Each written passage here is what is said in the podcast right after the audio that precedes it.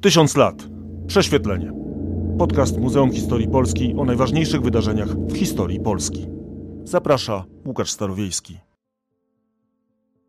To było jak grom z jasnego nieba. W końcu król Stefan miał tylko 53 lata i wielkie plany. Na obiedzie bardzo mało jadł, a pozwolili mu trochę wina z wodą. Po obiedzie był smętny i gorzej się miał. Wszakże nie nazbyt słaby sam wstawał, ale po czwartej godzinie po południu przyszła choroba, od której go już wzbudzić nie mogli, bo razem z śmiercią się skończyła. Do dziś pozostaje tajemnicą, na co umarł Batory. Plotki o truciźnie raczej trzeba odrzucić, podejrzewa się atak serca lub niewydolność nerek. Król Stefan panował zaledwie 11 lat, a przez ten czas w trzech wyprawach pobił Rosję Iwana Groźnego, odzyskał Inflantę i spokój Litwy, podreperował skarb, zreformował sądy i wojsko. Szykował się nawet do zajęcia Moskwy. W tym odcinku podcastu Muzeum Historii Polski prześwietlimy jednego z najwybitniejszych polskich władców, Stefana Batorego. Jak to się stało, że królem został człowiek, który z urodzenia nie powinien nawet myśleć o polskim tronie, do tego o koronę specjalnie się nie starał, a władcą został spraważony? Jak udało mu się zwyciężyć Rosję, choć miała ona znacznie większą armię? Czy realny był plan zdobycia Moskwy lub nawet Stambułu? Czy rzeczywiście Batory był władcą bez skazy? Bo jeśli tak, to czemu wielu ówczesnych Polaków tak go nie lubiło? Czy rzeczywiście zasłużył na miano tyrana? No i wreszcie, jak tak dobrze władać Rzeczpospolitą mógł król, który nigdy nie nauczył się polskiego? Łukasz Starowiejski, zapraszam do kolejnego podcastu Tysiąc lat prześwietlenie pod tytułem Stefan Batory, jedyny, który tak Moskala bił. Część pierwsza. Chłopiec, który chce być traktowany jak dorosły. Był bardzo mroźny listopadowy dzień. Niemal każdej doby przychodziły meldunki o kolejnych zamarzniętych żołnierzach. Wojsko było głodne, nieopłacone i zniechęcone. Od dłuższego czasu nawet nie próbowano szturmu. Trzeba nam bardzo prosić Pana Boga, żeby nas wspomógł, bo nie będzieli łaski, a pomocy Jego. Wątpię ja, abyśmy tej obory dobyć mogli. Pisał świadek wydarzeń. Oblężenie Pskowa w czasie trzeciej wyprawy moskiewskiej trwało już trzy miesiące. Wydawać by się mogło, że tym razem nos Batorego zawiódł. Sam już szykował się do powrotu do kraju, choć armii kazał rozłożyć się na zimowe leża. Nadziei na zdobycie potężnej twierdzy pewnie nie miał, ale nadal prowadził grę. Tym razem przede wszystkim dyplomatyczną. Między obozami króla i cara krążył legat papieski Possevino, próbując nakłonić obu władców do pokoju. O ile dobrze zrozumiałem moich przyjaciół, zaufanych papieża, król Stefan ma zamiar przezimować w Moskwie. Dlatego zaklinam cię, wasza książęca mość, abyś pomyślał, czy warto z powodu tego, czego się już i tak nie posiada, ściągać na resztę zagładę. Czy przekonany tym właśnie argumentem Iwan nagle w listopadzie zmiękł i przystąpił do poważnych negocjacji? Car praktycznie przystał na wszystkie polskie warunki, zwracając Polsce, na mocy rozejmu w Jamie Zapolskim, inflanty. Batory wyszedł zwycięsko z sytuacji krytycznej. Nie pierwszy raz. Wiele przez wieki pisało się o zaletach tego króla, ale być może najważniejszą była umiejętność pozostania do końca przy stole. Batory był najmłodszym synem wojewody siedmiogrodzkiego. Urodził się w zamku w Somlio.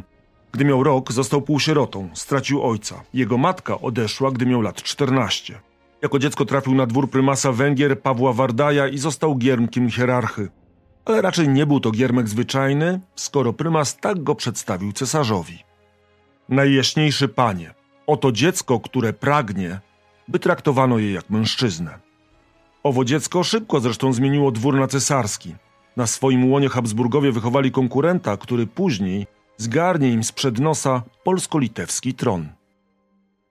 Młody Batory być może studiował też na Uniwersytecie w Padwie, choć tego udowodnić się nie da. Na pewno zdobył świetne wykształcenie, znał łacinę i niemiecki. W listach widać starannie wyrobiony charakter pisma. Na pewno, gdy w wieku 17 lat wracał do Siedmiogrodu, nikt go już dzieckiem nawet nie próbował nazywać. Z potężnego królestwa, jakim przez wieki były Węgry, pozostały strzępy. Środek kraju z Budą, Pesztem i Belgradem włączył do swojego imperium sułtan. Na wschodzie utworzone zostało, zależne od Turcji, księstwo Siedmiogrodu. Północnym zachodem władali Habsburgowie. Działania wojenne trwały niemal bezustannie. Początkowo młody Stefan walczył po stronie cesarza, ale wkrótce zmienił front. Sprzymierzył się z obozem narodowym rodu Zapoliów, panujących właśnie w Siedmiogrodzie. Rodu zresztą notabene mocno związanego z Polską. Matką księcia Jana Zygmunta była siostra Zygmunta Augusta. Batory tu zbierał doświadczenia wojskowe i wykazywał militarny kunszt. Opór przeciw Habsburgom przypłacił dwuletnim, upokarzającym internowaniem przez Austriaków. W tym czasie także Zapolia odwraca się do niego plecami. Batory musi zejść ze sceny. Nie na długo. Przy okazji pokazuje swoją kolejną ważną cechę cierpliwość i umiejętność polowania na okazję. W 1571 roku umiera Jan Zygmunt Zapolia, a w Siedmiogrodzie dochodzi do konfliktu. Na czele ruchu prohabsburskiego staje Kasper Bekierz. Batory ma poparcie sułtana, ale ostatecznie o jego wyborze decyduje szlachta. Całe władanie Batorego w Transylwanii to przede wszystkim umiejętność lawirowania między cesarzem a sułtanem. Jak to się udaje Batoremu? Posłuchajmy Michała Bąka, historyka z Muzeum Historii Polski. Batory starał się nie korzystać zbyt mocno z poparcia tureckiego, a bardziej e, zawsze starał się o pokój z Habsburgami. Generalnie opierało się na tym, tak samo jak przedtem Zapolia, tak i później właśnie Batory, że on formalnie zwracał się, pisał korespondencję tak do sułtana, jak i do Habsburgów, właśnie pytając jakby formalnie o te opinie, porady. W praktyce właśnie miało bardziej charakter takich, takiej korespondencji grzecznościowej, oczywiście. E, no ale starał się e, właśnie o takie pozory, zewnętrzne pozory tej podległości pod obydwie strony. Co formalnie oczywiście w praktyce nie miało przełożenia na jego politykę wewnętrzną, tylko pozwalało mu właśnie zachować głębszą niezależność. Nie oznacza to oczywiście, że znikają wszyscy przeciwnicy i opozycja. Do ostatecznego starcia dochodzi dwa lata później. Bekierz z silną armią wkracza do Siedmiogrodu. 10 lipca oponenci ścierają się nad rzeką Marosz.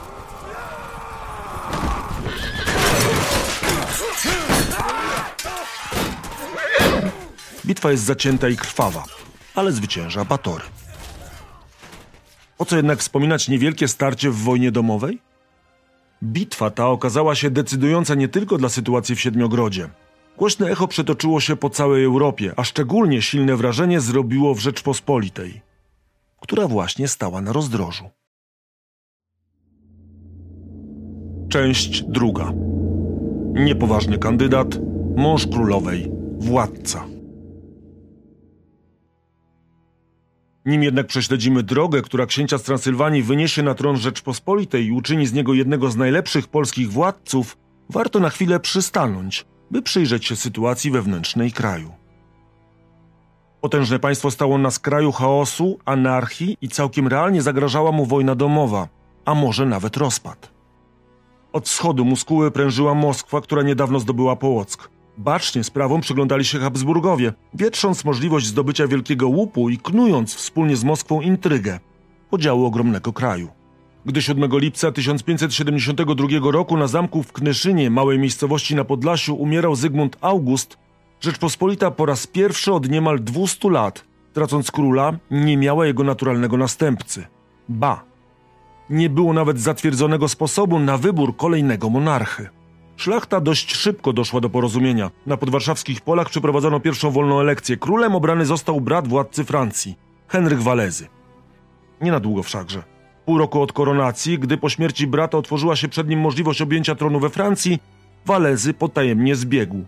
Rok później został w Polsce zdetronizowany. W Rzeczpospolitej rozpoczynał się drugi sezon gry o tron. Stefan Batory na Kraków tęsknym okiem patrzył już podczas pierwszej elekcji. Tak pisał do swojego brata Krzysztofa miesiąc po koronacji Walezego.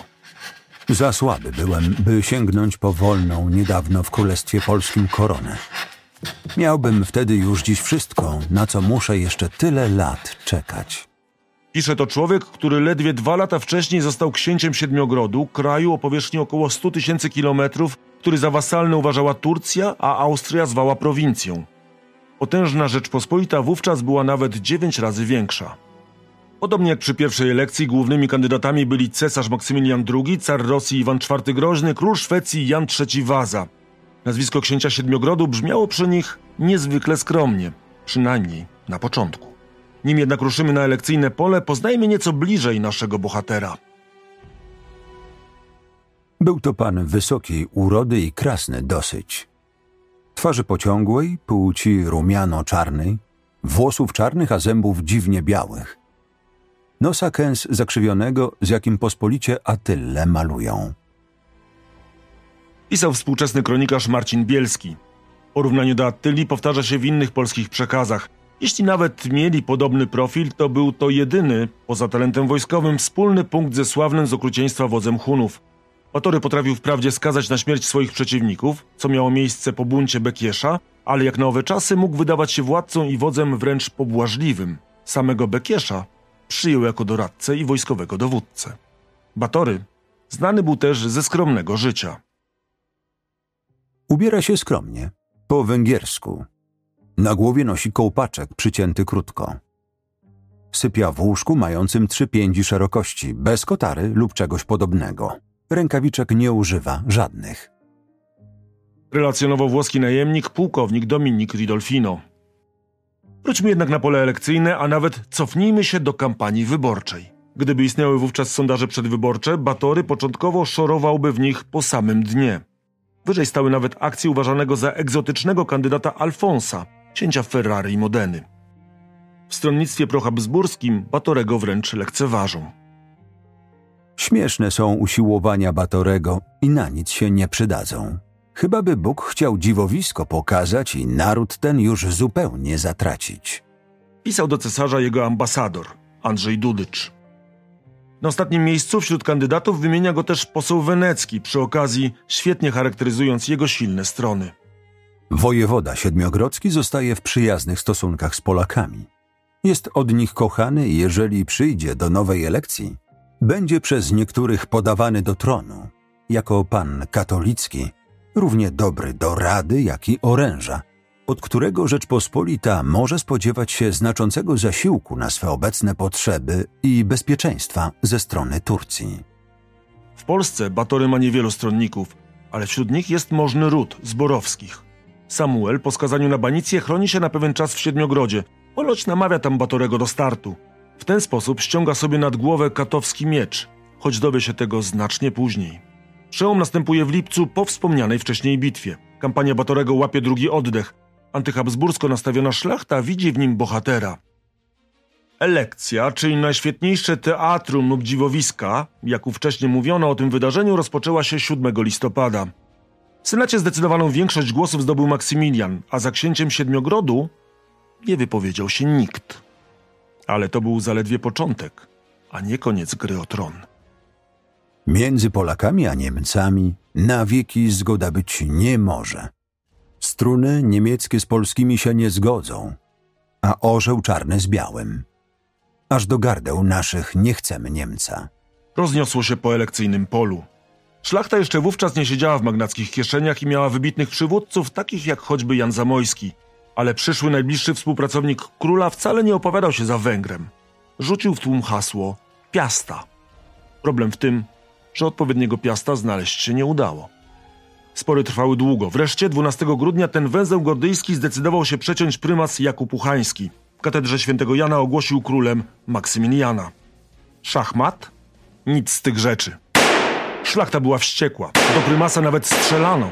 Decyzji podjętej za jej plecami nie zamierzała respektować. W tym momencie na scenie pojawiła się królewna Anna, ostatnia z rodu Jagiellonów. Miał ją poślubić po wstąpieniu na tron Henryk Walezy. Teraz to ona miała zostać królem, a jej mąż koronę założyć Jure Uxoris, czyli sprawa żony. Właśnie wówczas nastąpił przełom. Przemówił kasztelan biecki Stanisław Szafraniec. Wiem takiego młodzieńca, książę jedno, która lat ma 44. Jest uczony, mądry, w rzeczach rycerskich biegły, doświadczony w męstwie i hetmanienieniu, który nam na ratunek prędko z ziemi swej z wojskami swymi może przybyć, a przedtem sumę pieniędzy niemałą może dać na żołnierze.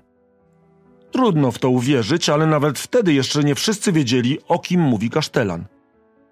Bo acz z nas wielu było, cośmy wiedzieli, gdzie mierzy. Ale też było takich wiele, co się nie domyślili, bo ta mały był u nas wszystek on czas selekcji kandydat Batory, że się ani przez sen o nim myślić nie chciało, a mówić co się śmiesznego zdało. Pisał uczestnik wydarzeń Andrzej Lubieniecki. Ale teraz, gdy usłyszeli nazwisko Batorego, krzyknęli: Dobry, dobry, przestaniem za nim. Odtąd już wydarzenia potoczyły się szybko. Anna, początkowo skłonna zaakceptować Habsburga, zmieniła zdanie, gdy okazało się, że królem miał zostać cesarz, który miał już żonę i zaproponowano jej małżeństwo z jego synem, arcyksięciem Ernestem. Miała wtedy powiedzieć, że woli być królową niż królewiczową i wybiera Batorego. Wstrzymajmy na chwilę bieg wypadków, by przyjrzeć się ostatniej postaci z szeregu przedstawicieli dynastii Jagiellonów. Anna to nie była królewna z bajki. Anna była brzydka, cierpiała na opuchlinę twarzy, a niespełnione nadzieje za mąż pójścia przy połowie włoskiej krwi w żyłach w ciągu kilku dziesiątków lat uczyniły z niej zgryźliwą i hardą, starą pannę. Tak ją opisuje Jerzy Besala w biografii Batorego. Według innych badaczy miała też cierpieć na próchnicę zębów i dolegliwości reumatyczne, a do tego miała 52 lata. Jednym zdaniem, nie była wymarzoną kandydatką na żonę. Za to okazała się niezbędnym ogniwem do przeprowadzenia elekcji Batorego. 13 grudnia Anna Jagielonka została z inicjatywy Jana Zamojskiego okrzyknięta królem, a niedługo potem na małżonka dodano jej Stefana Batorego. Rzeczpospolita miała więc trzech władców i stanęła na krawędzi wojny domowej. Rozpoczął się też swoisty wyścig o koronę. Swoisty, bo cesarz co prawda szybko zorganizował triumfalną uroczystość w Wiedniu, ale do Polski wcale za bardzo się nie spieszył. Mając poparcie sporej części arystokracji, a także takich miast jak Gdańsk czy Elbląg, uznawał pewnie sprawę za załatwioną. Batory zaś od razu przeszedł do działania. Polskiemu poselstwu obiecał zaprzysiąc pakta konwenta, choć nie wszystkie mu się podobały. Dwie rzeczy niepokoiły go najbardziej. Małżeństwo z królową, już dosyć w wiek podeszłą, i pospolite ruszenie. Pisał ówczesny kronikarz. Do tego sypnął groszem, przeznaczył 100 tysięcy guldenów na niezbędne wydatki i pchnął do Rzeczpospolitej 4 tysiące żołnierzy. Do Polski przybył w kwietniu kolejnego roku. 1 maja 1576 roku biskup Kujawski udzielił ślubu i koronował Annę i Stefana. Kwestię małżeństwa Batory rozwiązał szybko i dość brutalnie. Według różnych dworskich doniesień Batory spędził z Anną zaledwie trzy noce. Później małżonki unikał. Anna komnatę króla zostawała pustą, z Batorym musiała porozumiewać się przez pośredników. W miarę upływu czasu było tylko gorzej. Rozterka pomiędzy królem a królową nie da się naprawić. Mówią tu, że król nie ma do niej ufności, że boi się trucizny z jej ręki, z którą to sztuką dobrze była obeznana jej matka, Bona. Donosił papieżowi nuncjusz w 1578 roku. Z drugiej strony Batory, choć namawiany usilnie, na rozwód się nie zgodził. Tyle, że sprawy alkowy to był tylko jeden i wcale nie najważniejszy problem Batorego w początkach panowania. Duża część kraju nie była skora do uznania nowego władcy. Wojna domowa wisiała na włosku. Jak udało jej się uniknąć? Część trzecia. O jedność kraju. Za Batorym opowiedziała się praktycznie tylko korona. Maksymiliana wspierały zaś Litwa, Ruś i Prusy. Już w styczniu stronnicy Batorego zwołali pospolite ruszenie do Jędrzejowa, a następnie dwudziestotysięczna armia zajęła sprzyjający Habsburgom Kraków. Nowy król pokazał też twarz Marsa. Niemal natychmiast zdobył zamek w Lanskoronie, który miał być punktem oparcia dla zwolenników Habsburgów w Małopolsce.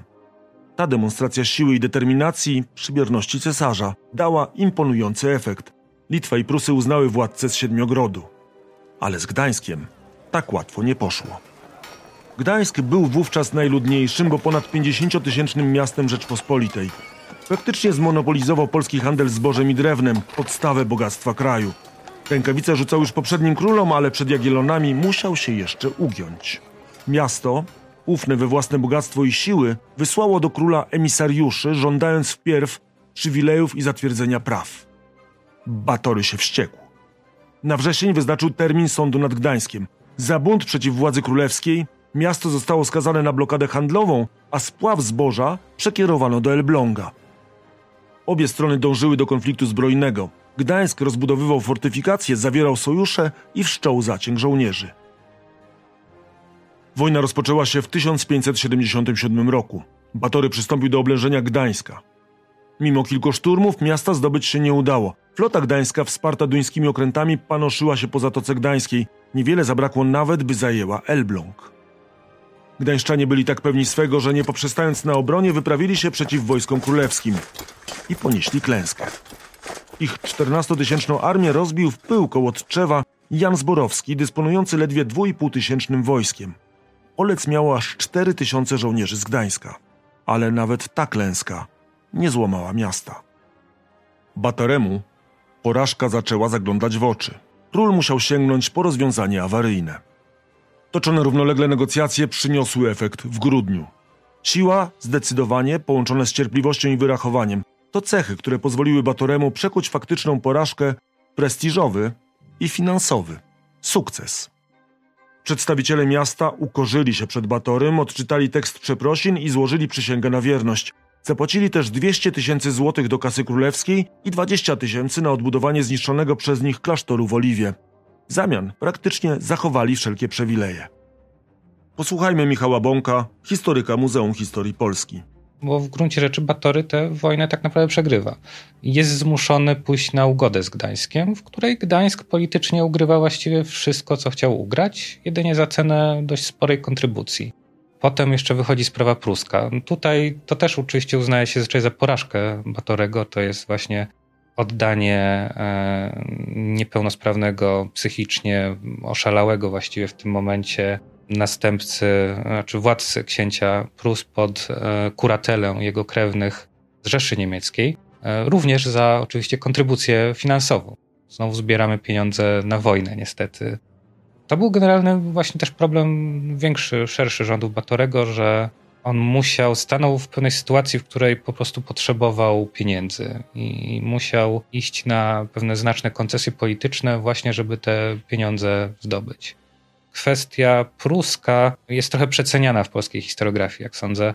Batory nie oddał Prus całkowicie pod e, rządy e, bocznych linii Hohenzollernów, a jedynie oddał w kuratele. E, to było tymczasowe rozwiązanie, prawda? Za oddanie władzy w ręce linii brandenburskiej odpowiadają tak naprawdę przyszli królowie.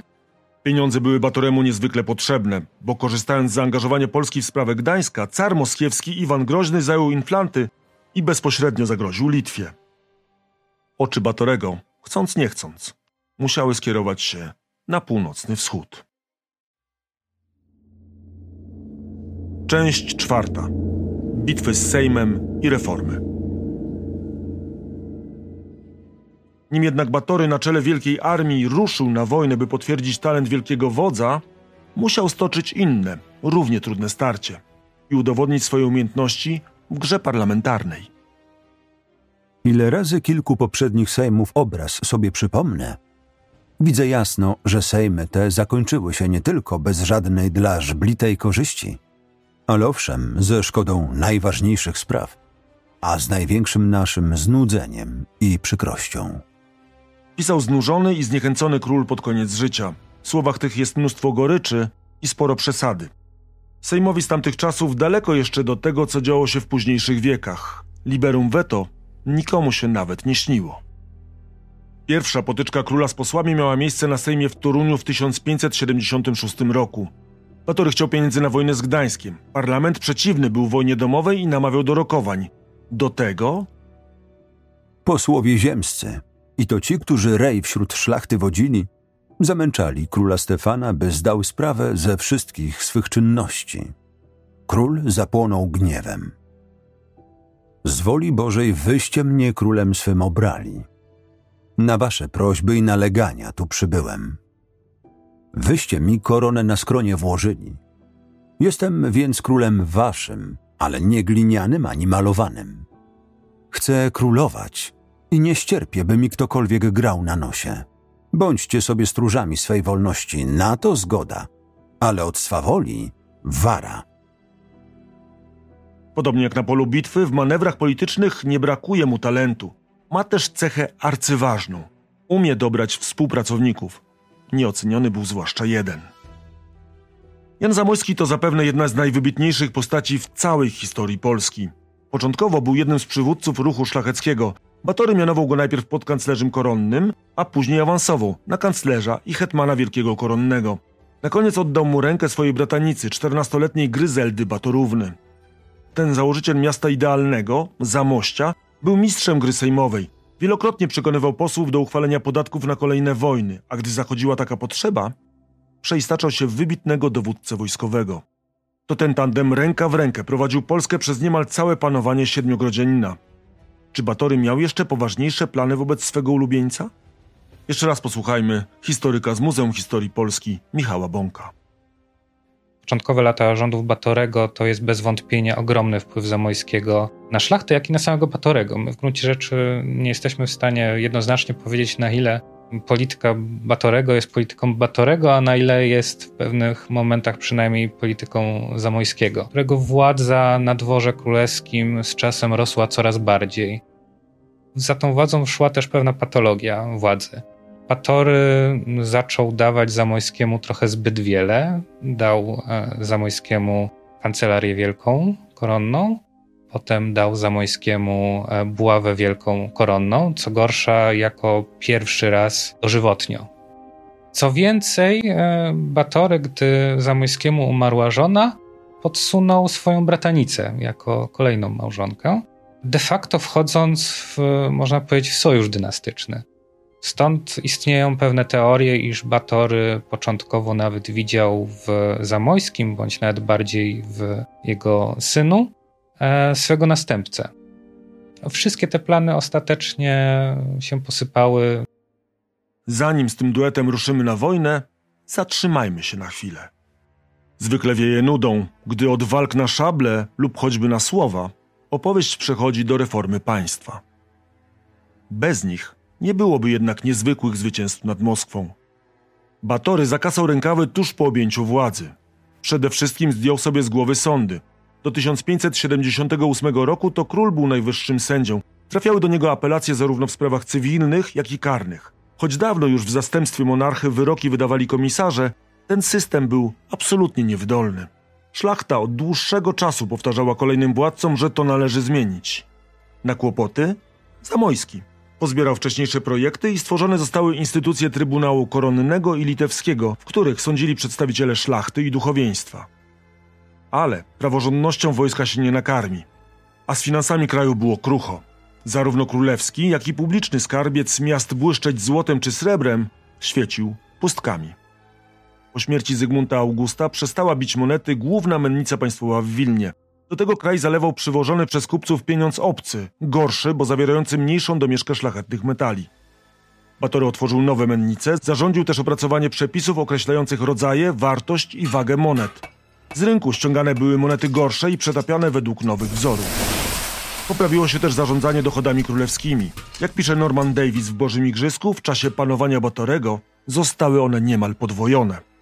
W ostatnim roku swego panowania Węgier na polskim tronie zgarnął ponad 400 tysięcy złotych. Ale w porównaniu z dochodami największych magnatów, to i tak pestka. Oni ze swoich dóbr potrafili wyciągnąć rocznie nawet ponad milion złotych. Nic to także w porównaniu do pieniędzy potrzebnych na wojsko. Utrzymanie dwudziestotysięcznej ledwie armii to był roczny wydatek w wysokości około miliona dwustu tysięcy złotych, a wojna z Moskwą wymagała armii znacznie większej. Mission Impossible? Nic z tych rzeczy. Rzecz na pozór niemożliwą Batory załatwił niemal od ręki. O pieniądzach od Gdańska była już mowa. Dodatkowo 20 tysięcy złotych wyciągnął od Hohenzollernów, a 30 tysięcy od duchowieństwa. Pożyczył też pieniądze od książąt niemieckich. Pieniędzy w błoto wyrzucać nie zamierzał. By wojna z Moskwą nie skończyła się klęską, przeprowadził reformę wojska. Rozbudował piechotę kozacką, tworząc tzw. Tak rejestry. Zreformował też jazdę. Ciężkozbrojni kopijnicy zniknęli, zdecydowanie większą rolę zaczęli pełnić husarze. Stworzył też piechotę wybraniecką, czyli oddziały złożone z chłopów. Znacznie wzmocnił artylerię i wojska inżynieryjne. To dzięki nim później odnosił tak wielkie sukcesy przy zdobywaniu twierdz. No i jako pierwszy polski władca na większą skalę prowadził zagraniczne zaciągi, głównie piechurów, z Węgier i Niemiec. Teraz był gotowy, by rzucić rękawice carowi. Część piąta. Trzy ciosy. Kampanie moskiewskie. Dopiero one ujawniają prawdziwy geniusz króla. W sumie Batory na Moskwę wyprawił się trzy razy. Za każdym razem wracał w glorii zwycięzcy. Ale zaczęło się jak zwykle od batalii sejmowej. Król do gry wypuścił swojego najlepszego gracza. Widzi to każdy, jako na tym wiele należy, aby moskiewski nieprzyjaciel tamtych zamków, które pobrał i za małego czasu przedłużeniem nie umocnił, gdyż z nich ma prostą, a krótką drogę do Wilna, ma także i do Prus. Trzeba się na to oglądać. Głosił w Sejmie Zamojski w styczniu 1578 roku. Nie przesadzał wcale kanclerz. Moskiewski niedźwiedź apetyt miał nienasycony. Tak przyjęcie polskiego poselstwa przez Iwana Groźnego opisuje ówczesna kronika. Gdy przed carem moskiewskim poselstwo odprawiali, nie dał im mówić i słowa o inflanckiej ziemi. I owszem, jeszcze upomniał się o ziemię kurlandzką i inne pomorskie krainy aż do Prus, potwierdzając swoje prawo dziedziczne nie tylko na to, ale i na całe Prusy, i na połockie i litewskie państwo. Trudno się dziwić, że Sejm tym razem długo z podatkami na wojsko nie zwlekał. Pierwszy z trzech ciosów Batory wyprowadził w kolejnym roku. Koncentrację wojsk wyznaczono w miejscowości o dźwięcznej nazwie Świr, 80 km na wschód od Wilna. Nic nie zostało zostawione przypadkowi. Stąd można było iść na Smoleńsk, Połock, Psków lub Inflanty. Każdą wyprawę warto rozpocząć od przeglądu wojsk. Armia liczyć miała 56 tysięcy żołnierzy, nowocześnie uzbrojonych z dużą liczbą piechoty. Siły moskiewskie miały być w sumie znacznie większe, nawet dwustutysięczne, ale rozproszone, choćby po wielu twierdzach. To wydaje się niemożliwe, ale według świadków epoki, król przybywając do obozu nie był jeszcze pewny celu wyprawy. Nie znaczy to, że był nieprzygotowany. Dobrze znał potencjalne kierunki. Praktycznie jako pierwszy polski władca zatrudniał kartografów, którzy tworzyli mapy. Decyzja zapadła podczas Rady Wojennej. Litwini proponowali atak na Psków. Król postanowił jednak, że najpierw trzeba uwolnić brzeg rzeki Dźwiny, będącej głównym szlakiem transportowym Litwy, nad którym panował Połock. Nie po raz ostatni Batory wyprowadził Iwana w pole. W strategicznych szachach car przegrywał z królem każdą kolejną partię. Moskiewskie wojska rozpoczęły koncentrację w okolicach Pskowa. Ale droga pod Połock to nie była autostrada. Trafił się niezwykle deszczowy lipiec, do tego Iwan, kiedy kilkanaście lat temu wcześniej zdobył ten teren, nakazał posadzić nad drzwiną las. By przedostać się pod twierdzę, żołnierze musieli mocno popracować toporami. Pod Połockiem ubłocona od stóp do głów armia Batorego stanęła 11 sierpnia. Twierdza oblewana wodami Dźwiny i mniejszej Połoty miała dwa zamki. Ochroniały one otoczone grubym wałem miasto zwane Zapołociem. Obrońców było 6 tysięcy. A deszcz padał i padał, co uniemożliwiło podpalenie drewnianych umocnień. Wreszcie 29 sierpnia dla oblegających zaświeciło słońce. I to dosłownie. Ochotnicy skuszeni nagrodami rzucili się do podpalania. Udało się Kotlarczykowi z Lwowa, którego potem Połotyńskim nazwano. Udało się zrobić wyłom, który spowodował, że choć nie powiódł się szturm Węgrów, kolejnego dnia połocki garnizon poddał się. Król w zamian za kapitulację pozwolił opuścić zamek załodze i jej rodzinom. Co więcej, postawił straże, by nikt na uchodzących nie napadł. Mógł być pewny, że sprawę załatwi za niego Iwan. Car zwykle karał gardłem za poddanie twierdzy. Cel został więc osiągnięty, Ołock zdobyty. Ale wyprawa jeszcze nie jest zakończona. Batory wysyła silne oddziały do zdobycia pozostałych twierdz w regionie. Król sukcesem zbyt długo się nie napawa. Sejmu wyciska nowe podatki i kolejnego lata wyprowadza cios drugi. Podobnie jak rok wcześniej, do ostatniej chwili nikt nie wie, w jakim kierunku skieruje ostrze. Padają propozycje ataku na potężne Psków i Smoleńsk. Król uważa to za zbyt duże ryzyko. Postanawia, że lepiej będzie kontynuować odcinanie Inflant od Moskwy i decyduje się uderzyć na Wielkie Łuki. Pod koniec sierpnia armia Batorego znów staje pod potężną twierdzą. Tę oblewały wody jeziora i pobliskiej rzeki, otaczał wysoki, gruby wał drewniano-ziemny. Szczęśliwie nie lało, więc obwarowania zdołano podpalić po kilku dniach. 4 września obrońcy się poddali. Tym razem rygoru utrzymać się nie udało. Wbrew rozkazowi króla, żołnierski motłoch wdarł się do zamku. Za czym haniebne wielkie morderstwo nasi czynili, mszcząc się za swoich, co ich pobito. I nie mieli respektu. Tak stare, jako i młode niewiasty i dzieci, wszystkie mordowali. Czego nie mogąc uhamować starsi, jechali precz. Najbardziej zuchwałych oprawców spotkała kara. Ogień dotarł do prochowni.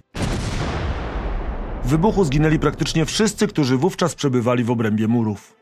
Król był wściekły. Liczył, że uda się zachować twierdzę i wzbogacić arsenał. Teraz musiał twierdzę odbudowywać. Dwa wielkie i szybkie zwycięstwa przyniosły łupy i splendor, ale jeszcze nie ostateczny triumf. Iwan, wyraźnie przestraszony, wysyła poselstwo, obiecując oddanie Inflant z zachowaniem kilku twierdz.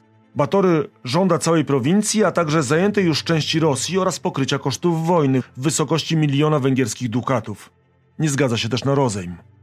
Po dwóch knockdownach parł do nokautu, a w słowa podczas Sejmu ubrał to niezawodny Zamojski.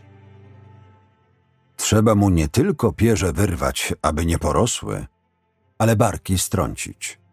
Trzeba go zrazić od morza. Stamtąd może być posilany praktykami, materiałem wojennym, rzemieślnikami. Tym razem celem była jedna z najpotężniejszych moskiewskich twierdz. Przy Pskowie, Połock czy Wielkie Łuki to były ledwie zameczki. Patrzymy już na Psków. O Jezu, toć wielkiego coś, by drugi Paryż. Pomóż nam do niego, Panie Boże. Pisał świadek wyprawy. Psków był opasany wodami dwóch rzek i podwójnymi, grubymi na 3,5 metra murami o obwodzie 10 kilometrów. Załoga liczyła 20 tysięcy żołnierzy, świetnie zaopatrzonych zarówno w zapasy prochu, jak i żywności. Pod miasto Wojsko Rzeczpospolitej w sile około 50 tysięcy dotarło w ostatnich dniach sierpnia. Niewiele brakowało, by niezdobyta twierdza padła zaledwie w kilka dni. 8 września oblegający wdarli się do miasta przez wyłom w murze. Po paru godzinach zostali jednak wyparci. To, jak się okazało, była najlepsza, ale stracona okazja do zdobycia miasta. Obrońcy szybko mur załatali, a oblegającym wkrótce skończył się proch. Batory nigdy dotąd tak wielkiego błędu nie popełnił, a historycy do dziś zachodzą w głowę, jak to się mogło wydarzyć. Królowi pozostało więc już tylko bierne blokowanie miasta i oczekiwanie na proch, który miał przybyć z Rygi oraz z Polski. Tymczasem oblężenie z dnia na dzień stawało się trudniejsze. Pod koniec września przyszły pierwsze mrozy, a w kolejnych dniach spadł śnieg. Znacznie lepiej poszło puszczonemu z zagonem na ziemię ruskie Krzysztofowi Radziwiłłowi. Hetman Litewski przebył aż 1400 kilometrów, odniósł sporo sukcesów, a gdyby miał jeszcze lepszych informatorów, mógł wziąć do niewoli samego cara. Był w pobliżu siedziby Iwana, wiedział nawet o jego obecności, ale nie uwierzył, że cara broni ledwo 700 żołnierzy. Dywersja jednak była udana, mocno wpłynęła na dalsze losy wojny i decyzje cara, bo na razie pod Pskowem nic nie wskazywało na sukces.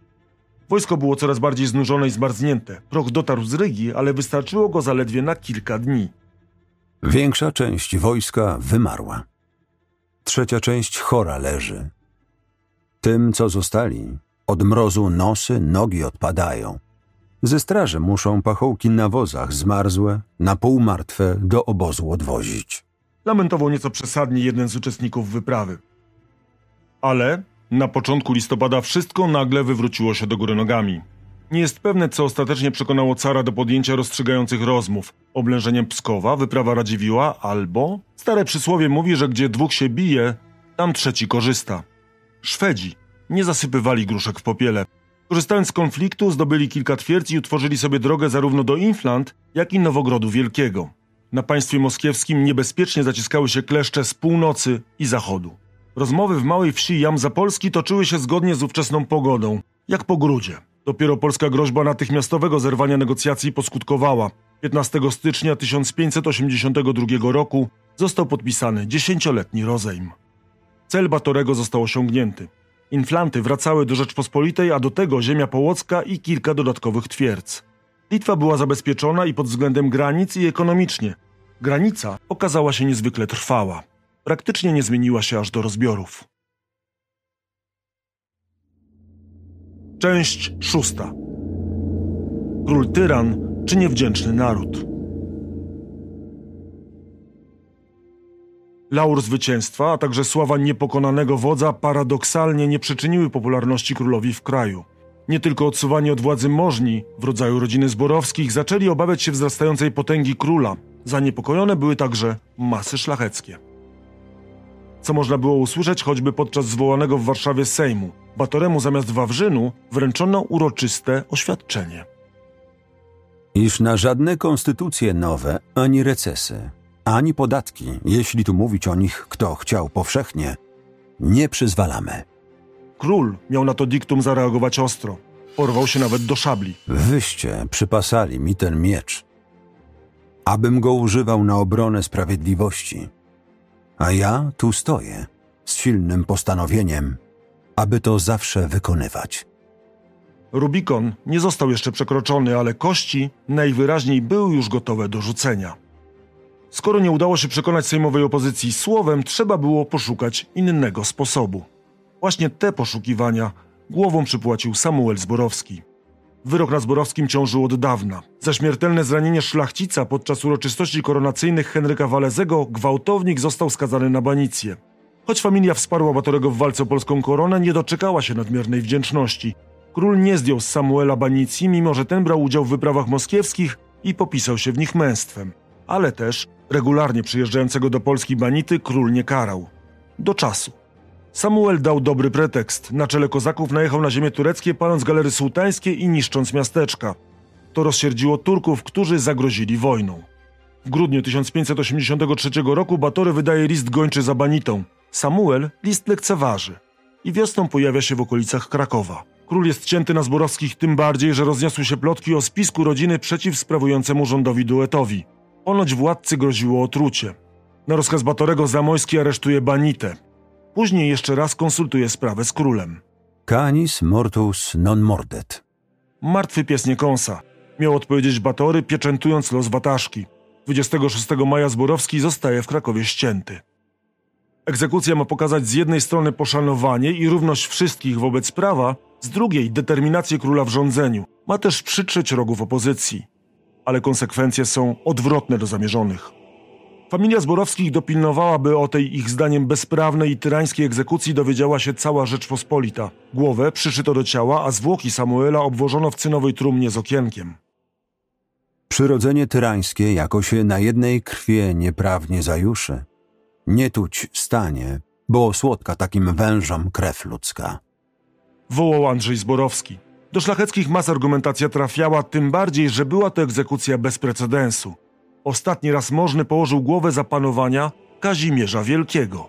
Zborowscy planowali nawet przywieźć ciało brata na Sejm. Plan porzucili dopiero po słowach Batorego, który zagroził, że trumnę wrzuci do Wisły. Wiedzieli, że król jest słowny. Podczas Sejmu królowi udaje się doprowadzić do skazania na infamię za zdradę stanu i obrazę majestatu kolejnego z rodziny, Krzysztofa. Ale to jeszcze mocniej nastawia przeciw niemu szlachtę. Nic więcej nie osiąga. To pierwszy w historii Sejm, który rozchodzi się bez uchwał. Król, wściekły, ale też nękany chorobami po zakończonym Sejmie długo wypoczywa, bo aż do jesieni. Mówi się nawet o apatii. Życie jednak nie znosi próżni. Historia też. W marcu kolejnego roku umiera Iwan Groźny, a tron obejmuje ociężały Fiodor. Batory może snuć naprawdę wielkie plany. Nowa wyprawa na Rosję? A może przystąpienie do montowanej przez papieża Ligi Antytureckiej? Albo korona Węgier i Czech, o czym mówią tamtejsi możni? Batory znów rzuca się w wir wielkiej polityki. Papieskiemu wysłannikowi, namawiającemu go do walki z Osmanami, odpowiada. Ale gdyby król Polski miał kiedyś to państwo Moskwę pod swoją władzą, mógłby zniszczyć Turków, mając wyborną drogę wodną. To jest dwie ogromne rzeki, Wołgę i Don. Tymi rzekami można by bez przeszkody wyprawić wielką flotę przeciw cesarstwu tureckiemu. To był moment, gdy historia przystanęła na rozstaju dróg, by za chwilę wskoczyć w znane nam z podręczników tory. Wielkie plany, nim zdążyły nabrać realnych kształtów, rozwiały się w pył. Batory miał niewiele ponad 50 lat, przy tym zdawał się okazem zdrowia. Ale to obraz mylący. Od dawna męczyły go różne choroby, choćby niegojąca się od młodości rana pod kolanem, z której płynęła ropa z krwią. Od lat dostawał napadów kataleptycznych. Do tego doszły bóle w piersiach i omdlenia. Już w maju 1585 roku król pisze obszerny testament. Czy to prawda, że król umarł? Dopytuje się w tym samym czasie cesarz. Zbyt wcześnie. Król wraca do zdrowia i wielkich planów, ale na krótko. W grudniu 1586 roku stan jego zdrowia wyraźnie się pogarsza. Nasilają się ataki, po których traci przytomność. 12 grudnia umiera. Przyczyną była prawdopodobnie uremia, czyli krańcowe upośledzenie pracy nerek, przez co z ciała nie były wydalane toksyny. Król, który tak bał się otrucia, został zapewne otruty przez własny organizm. Jak podsumować jego rządy? Znów posłuchajmy Michała Bąka z Muzeum Historii Polski. Batory z całą pewnością postacią bez skazy nie był. Obecnie jest coraz więcej krytyki wobec, wobec jego e, władzy. Zarzuca się przede wszystkim właśnie krótkowzroczność. Batory pozostawił po sobie dużo nierozwiązanych problemów. Właśnie cała sprawa Samuela Zborowskiego. Ścięcie go no, odbyło się w atmosferze skandalu. E, też oczywiście osłabienie prerogatyw królewskich, znowu e, głównie, głównie sądowniczych fakt jego reformy e, wojskowości, przede wszystkim utworzenie piechoty wybrańskiej było wartościowe i w ogóle, ale za mało. Wszystkie jego reformy, wszystkie jego działania to było jakby za mało albo właśnie na zbyt krótko. To samo z Moskwą w gruncie rzeczy wojna była wygrana, ale no, zakończyła się tylko rozejmem dziesięcioletnim i sprawa moskiewska też nie była zamknięta. Kolejna sprawa, no właśnie sprawa następstwa, której Batory zupełnie nie, nie, nie rozwiązał. Batory mimo wszystko, trzeba podkreślić, był kompetentny. Było kilka porażek, kilka niedociągnięć, ale mimo wszystko okres rządów batoriańskich sam w sobie jest oceniany pozytywnie. Śmierć zastała Stefana Batorego w połowie drogi, ale i tak patrząc na jego życie i dokonania można powiedzieć o niezwykłej karierze i osiągnięciach. Zaczynał jako sierota w możnym rodzie prowincjonalnego państewka, jako dworzanin przeszedł przez dwory biskupa i cesarza – a przejął rządy najpierw w Siedmiogrodzie, a później w Rzeczpospolitej, by stać się jednym z najpotężniejszych władców ówczesnego świata. Nawet wrogowie przyznawali, że był nie byle jakim władcą. Takim był panem, iż niejedno lwy wiodąc jako z łaski Bożej naród polski, ale by i jelenie wiódł, nie przegrał, by był z nimi. Mówił o nim wielki wróg, Andrzej Zborowski. Niewielu było też monarchów, którzy tak skutecznie walczyliby z Moskwą, Trzeba też podkreślić sprawność. To on uporządkował sądownictwo, armię i finanse. I tylko na demokracji szlacheckiej zęby sobie połamał. Ale nie on jedyny. Tak jego rządy spuentował Norman Davis w Bożym Igrzysku. Batoremu udało się na krótko dokonać rzeczy niemożliwej. Rzeczpospolitą pozbawioną budżetu i zaledwie zdolną do własnej obrony przekształcił w mocarstwo. Można jedynie dopowiedzieć, szkoda, że na tak krótko. Batory, przypomnijmy, królował w Polsce zaledwie 11 lat.